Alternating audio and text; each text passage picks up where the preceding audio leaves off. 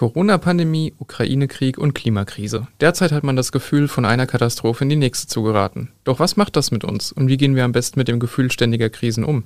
Darum geht es in einer neuen Folge Station 64.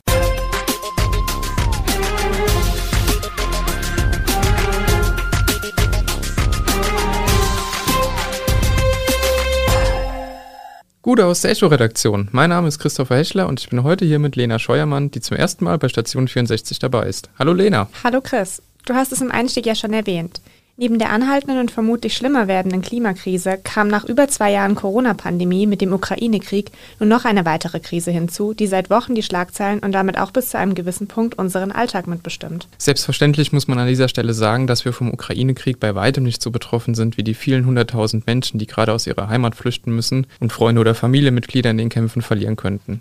In diesem Podcast soll es deshalb nicht speziell um den Ukraine-Krieg gehen, sondern die Frage, wie wir grundsätzlich mit solchen großen Krisen umgehen und inwiefern diese uns psychisch belasten. Lena, wie geht's dir denn gerade mit den vielen Negativschlagzeilen von der Pandemie über das Klima bis hin zum Krieg? Also ehrlich gesagt fühle ich mich manchmal richtig überfordert. Auf der anderen Seite muss man in unserem Beruf aber auch informiert bleiben. Und wie ist es bei dir? Ja, ziemlich ähnlich. Also je nach Nachrichtenlage ist das Ganze mal mehr, mal weniger überfordernd, aber du hast schon recht. Gerade in unserem Beruf muss man natürlich immer up-to-date sein und deswegen vielleicht auch ein bisschen Distanz zu dem Ganzen aufbauen. Vielleicht geht jeder mit den verschiedenen Krisen ein wenig anders um. Darüber, was genau Krisen mit uns und unserer Psyche machen, haben wir mit Psychologin und Psychotherapeutin in Ausbildung Katrin Macher gesprochen, die außerdem Landessprecherin für Rheinland-Pfalz der Deutschen Gesellschaft für Verhaltenstherapie ist, sich bei den Psychologists for Future engagiert und Vorstandsbeauftragte für Klimapsychologie bei der Landespsychotherapeutenkammer Rheinland-Pfalz ist. Frau Macher, welche Gefühle löst das in uns aus, wenn wir scheinbar von einer globalen Krise in die nächste gehen? Es ist erstmal völlig verständlich und eine angemessene Reaktion, Angst zu bekommen. Angst ist eine Emotion, die uns darauf aufmerksam macht, dass unsere Sicherheit bedroht ist oder sein könnte. Und in Anbetracht der Größe der Krisen fühlen sich Menschen außerdem häufig überfordert, verstummen vielleicht erstmal, weil Entsetzen und Hilflosigkeit sich breit macht. Ähm, die psychologische Kapazität, mehrere Krisen gleichzeitig zu verarbeiten, ist sehr gering, weil wir nur einen begrenzten Pool an Aufmerksamkeit haben. Und welche Reaktionen können aus solchen Gefühlen entstehen? In Krisensituationen, die mit Angst verbunden sind, ähm, zeigen sich typischerweise eher drei Reaktionswege. Das ist einmal Erstarren oder Flucht, was durch Verdrängung oder Ablenkung passiert, oder schließlich Kämpfen, also ins Handeln kommen. Und alle Wege sind natürliche Reaktionen, der letztere ist aber dabei der produktivste Weg. Wie gehen wir am besten mit solchen Situationen um, an denen wir erst einmal nichts ändern können? Zunächst mal ist es wichtig anzuerkennen, dass diese Krisen überfordernd sind, dass die Zusammenhänge und Ursachen so komplex sind, dass wir sie nicht überblicken können und das löst Hilflosigkeit und Trauer aus. Und diesen Gefühlen darf und muss erstmal Zeit und Raum gegeben werden, zum Beispiel indem wir uns darüber austauschen mit unseren Mitmenschen. Das hilft uns dann, uns nicht alleine zu fühlen und wieder in eine Handlungsfähigkeit zu kommen. Und das ist wichtig, damit man eben nicht aus der Hilflosigkeit in eine Resignation verfällt, sondern ähm, im Gegenteil sich wieder als selbstwirksam erleben kann, also aktiv wird. Wie kann man selbstwirksam wieder aktiv werden? Das können Spenden für ukrainische Geflüchtete sein, Gespräche über die Klimakrise, Teilnahme an Demonstrationen und so weiter. Dafür kann man sich immer Netzwerken, Bewegungen und Vereinen anschließen, die da viele Möglichkeiten bereithalten, wie man helfen kann. Und häufig kommen uns unsere Aktivitäten gering vor, vor allem wenn auf der politischen Bühne nicht ausreichend gehandelt wird. Das ist total nachvollziehbar. Gleichzeitig zählt jede Aktion und Solidarität dann umso mehr, um die Krisen zu bewältigen und ein Zeichen für die Politik zu setzen. Nun ist es ja so, dass die Flut an Nachrichten und Ereignissen überfordernd wirken kann. Das haben wir zu Beginn des Podcasts schon bei uns selbst festgestellt. Wie findet man eine gute Balance zwischen Information und zu viel Information? Informiert sein zu wollen ist erstmal wichtig im Hinblick auf die menschlichen Bedürfnisse nach Kontrolle und Sicherheit, nach Mitsprachefähigkeit, Handlungsfähigkeit. In der Flut der Nachrichten entsteht häufig das Gefühl, noch nicht ausreichend informiert zu sein oder in einer anderen Quelle noch mehr Informationen zu bekommen. Übermäßiger Medienkonsum kann aber zu einem Teufelskreis der Angst führen. Es entsteht eine gedankliche und emotionale Überforderung durch diese vielen Bilder, die wir in den Medien aufnehmen oder durch Gelesenes auch einfach selbst produzieren. Außerdem informieren sich die meisten Menschen einerseits per Smartphone zwischen Tür und Angel zu ungeregelten Zeiten Daten und jedem aktuellen psychischen Zustand und andererseits häufig in sozialen Medien, die aus monetären Gründen hochemotionalisierte Bilder zeigen. Aber diese Emotionen und Informationen müssen verarbeitet werden, ansonsten entsteht eine starke emotionale Belastung. Das heißt, ein geregelter Informationskonsum ist wichtig. Schaffen von Timeout-Phasen, zeitweiser Abstand, Fokus auf andere Themen und Aktivitäten im Alltag, damit wir eine Balance behalten. Anerkennen, dass wir nicht alle Informationen haben können, was heute ein häufiger Anspruch ist, und sich erlauben, sich auch mit anderem zu beschäftigen. Und beim Nachrichtenkonsum sollten wir anerkannt seriöse Quellen nutzen und uns da auf wenige beschränken. Beispielsweise hat man während der Corona-Pandemie gespürt, dass manche Menschen seriösen Quellen nicht mehr vertrauen. Es gab und gibt vor allem über soziale Medien unter anderem auch deswegen eine Form von Gruppenbildung, was in einem Wir gegen die Gefühl münden kann. Wie lässt sich der generelle Hang zur Gruppenbildung in der Psychologie begründen? Generell begreifen wir uns häufig als Teil von Gruppen. Das können ganz unterschiedliche sein. Der Beruf, die Familie, die Religionszugehörigkeit. Und wir orientieren uns vor dem Hintergrund der schon erläuterten sozialen Normen dann am Verhalten der Gruppenmitglieder. Verhalten, das implizit als angemessen gewertet wird. Es ist nicht zwingend ein bewusster Prozess, aber Gruppen spielen damit dann eine wichtige Rolle für unsere Identität. Wir bestärken uns in unseren Gruppen auch gegenseitig in unseren Werten und Annahmen über die Welt und fühlen uns sicher, weil wir wissen, dass andere aus unserer Gruppe unsere Meinung und sich teilen. Und in Krisen, wenn unsere Sicherheit bedroht ist, wird uns meist unsere eigene Sterblichkeit auch vor Augen geführt. Nach der Terrormanagement-Theorie in der Psychologie neigen wir dann in den Situationen dazu, die eigenen Werte und das Weltbild mehr zu verteidigen, die eigenen Gruppen mehr zu unterstützen und gegenüber fremden Gruppen abzugrenzen. Und ein Wissen darüber spielt eine wichtige Rolle im Kontakt mit diesen anderen Gruppen. Dann können wir nämlich Grenzen auf aufweichen, indem wir nach Gemeinsamkeiten suchen, gemeinsame Werte der Gruppen betonen, gemeinsame Visionen und Ziele hervorheben. Ist es wichtig und auch in Ordnung, trotz der vielen Ereignisse auch einfach mal abzuschalten? Unbedingt ist es wichtig, auch mal abzuschalten. Viele Menschen erleben da Schuldgefühle, wenn sie das tun. Das ist erstmal nachvollziehbar in Anbetracht des Leids, das sich unweit von uns abspielt, während wir gerade die Privilegien innehaben, uns zurücklehnen zu können. Und auch in Anbetracht dessen, dass wir Teil von Strukturen sind, die zu solchen Eskalationen beigetragen haben. Also hier spreche ich davon, dass wir in Abhängigkeit zu den fossilen Energien Russlands leben.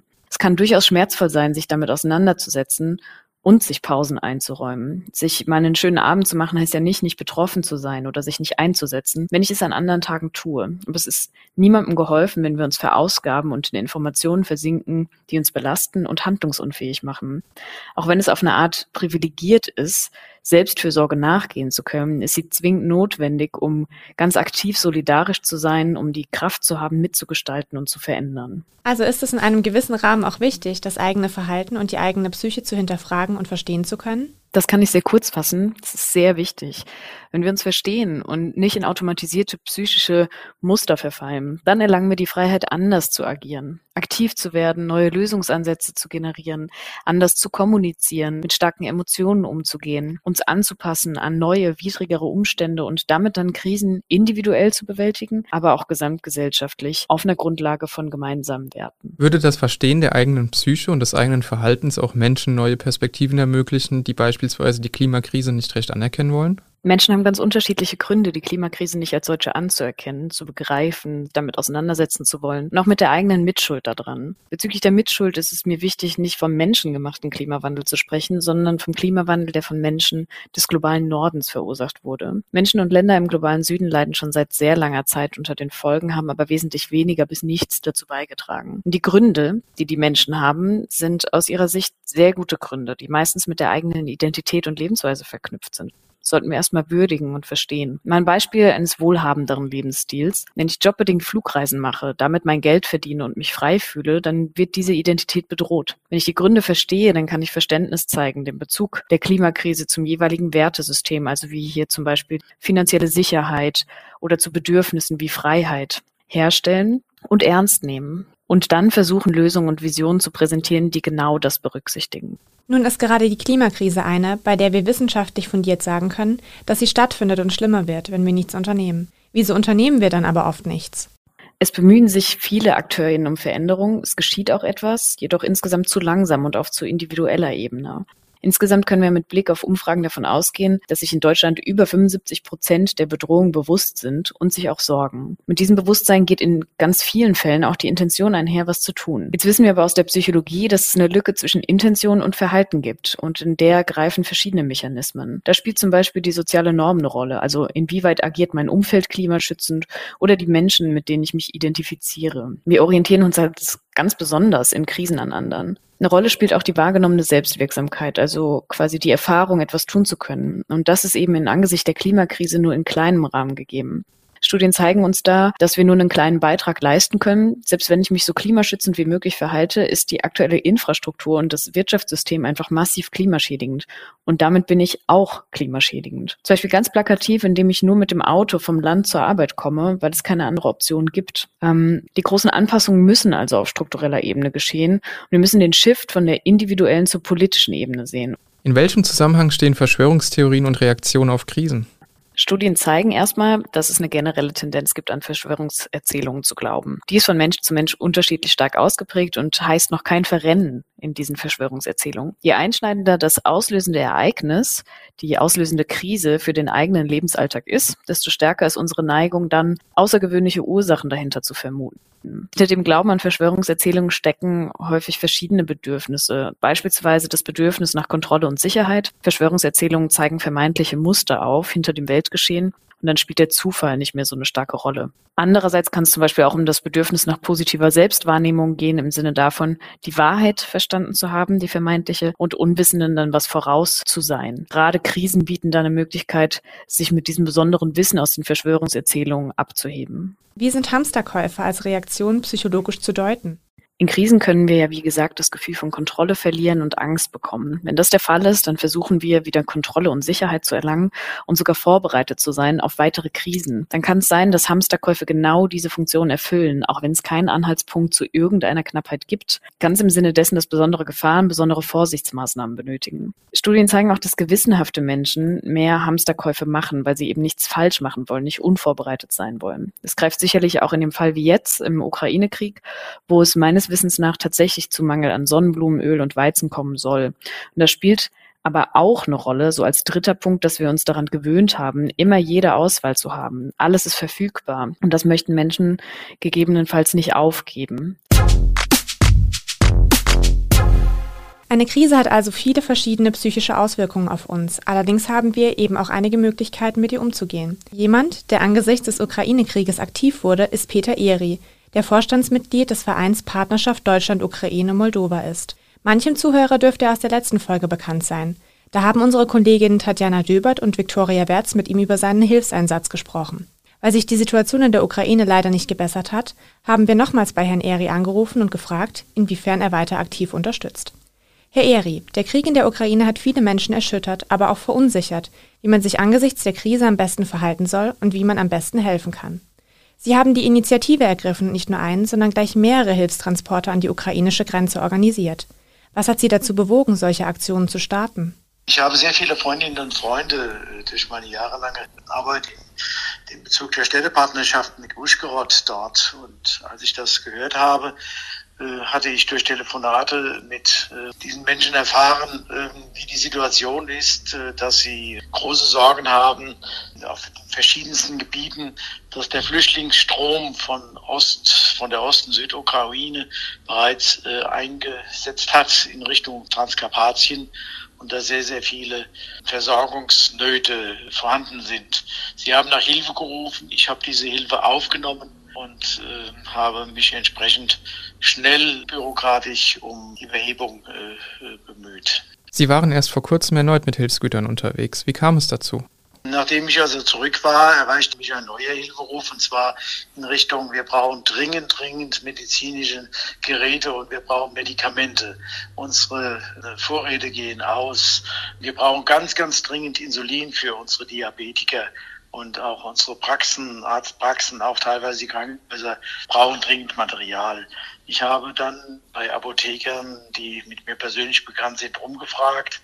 Ich habe Insulin und ähnliche Sachen einkaufen können, äh, da wir ja Spendengeldern schon geworben hatten und bin dann kurzerhand von heute auf morgen in mein PKW eingestiegen und bin in die Nähe der ukrainischen Grenze auf slowakische Seite gefahren. Sie hatten in der letzten Folge bereits erzählt, dass Sie ukrainische Flüchtlinge nach Darmstadt gebracht haben. Und auch dieses Mal sind Sie nicht alleine zurückgekommen.